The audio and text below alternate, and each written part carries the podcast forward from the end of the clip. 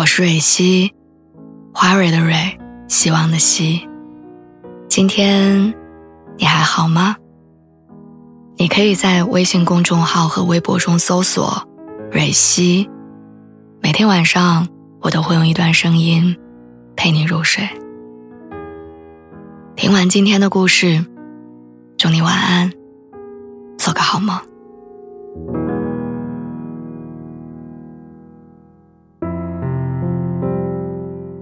妈妈，昨天回家的路上，我看到了一对母女。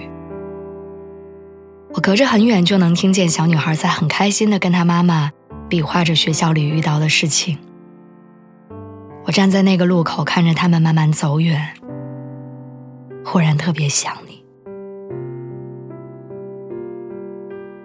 想我上小学的时候，每天到家都会跟着你从客厅到厨房叽里呱啦地讲着芝麻大点的事儿，以至于那时候我身边的所有同学，你都知道他们的名字。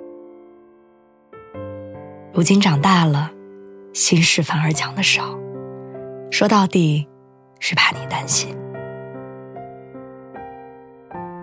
以前我常说我一切都好，但你大概从来没信过。其实刚来北京的那两年，这的确是句假话。那时候可苦了，工资不高，卖的东西很贵，我也过着那种一包挂面煮好几顿的日子。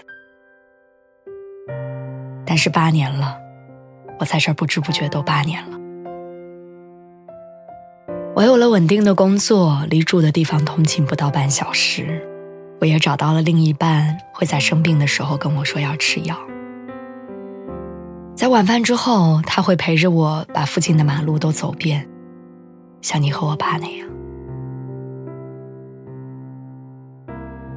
现在入冬一冷，我自己呢就知道把秋裤穿上，而且家里的药都很齐全，医院从挂号到报销的流程我全都门儿清，连急救措施我也会有意识地听一听。我已经不再像一个小孩子了，遇到一点事情只知道崩溃。如今的我，不管是职场还是生活里，其实都比你想象的要更坚强，也更成熟。所以我一切都好，再也不是一句硬撑，而是可以给你宽心的话。妈妈，这两天北京的风可大了，刮在脸上竟然有几分像东北的风刀子。我还记得小时候你骑着车载我去补习班，说如果风大吹脸，就把头埋到你的后背上。我就是那样在你的背后长大的，是被你捧在手心里，连重话都不舍得多说一句的疼大的。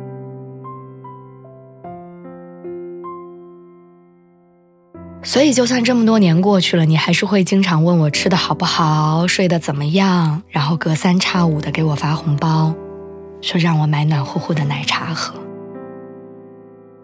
我总觉得你比我还要熟悉北京的天气，降温了你给我打电话叫我添衣服，下雨了你提醒我说千万别忘带伞。最近我才琢磨明白，为什么小时候你老说一秒钟不盯着我都担心我出毛病，原来这就跟这几年我念着你是一样的。我也想知道，东北那么冷，你衣服穿得够厚吗？三餐之余有给自己买爱吃的点心吗？上次回家，我因为看你经常干活，手背都裂了，我买的护手霜你有涂吗？其实讲那么多，就是想告诉你，你的女儿真的长大了，现在你可以抽出时间和精力去爱自己了。那天看说，一个家庭谁都能无怨且无恙，才是这个家最大的福气。咱们大半生走过来，恩恩怨怨或许早都看淡了，索性就求一个无恙。你我分居两地，若都能无恙，该多幸福呢？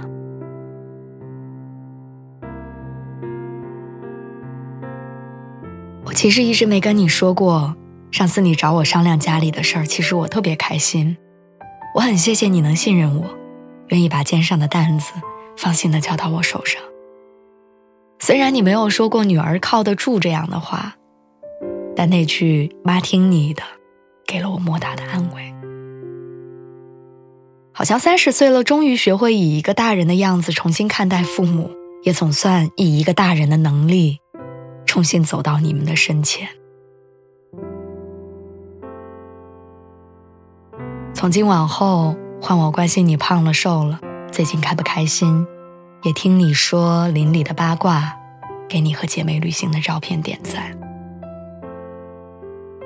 我从来都知道妈妈不好当，但我真的想给妈妈当一回妈妈。你做任性的小孩，你想吃什么就吃什么，想去哪儿玩就去，想穿的怎样多彩就去穿，想活得怎样漂亮就依你的想法来。不要舍不得花钱，也不用每一笔都替我攒着。喜欢的镯子早点买，好看的外套不要放到柜子里面落灰。冷天的时候出门打车吧，不要顶着寒风等公交。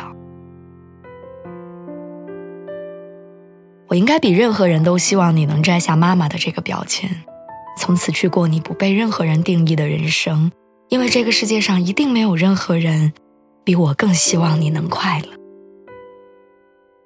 妈妈，不用害怕身边的朋友会变少，担心体力终于有一天跟不上心力，也不要总想着花在吃穿上的钱都是浪费。我是你通讯录的第一名，紧急求助电话的快捷键，和重要关头的议定监护人。我还可以是你的家人、朋友，以及任何时刻都会握住你的手的伙伴。最后我想说，别忘了，我们两个人的生命从最初就是绑在一块儿的。所以，不论过去、现在还是未来。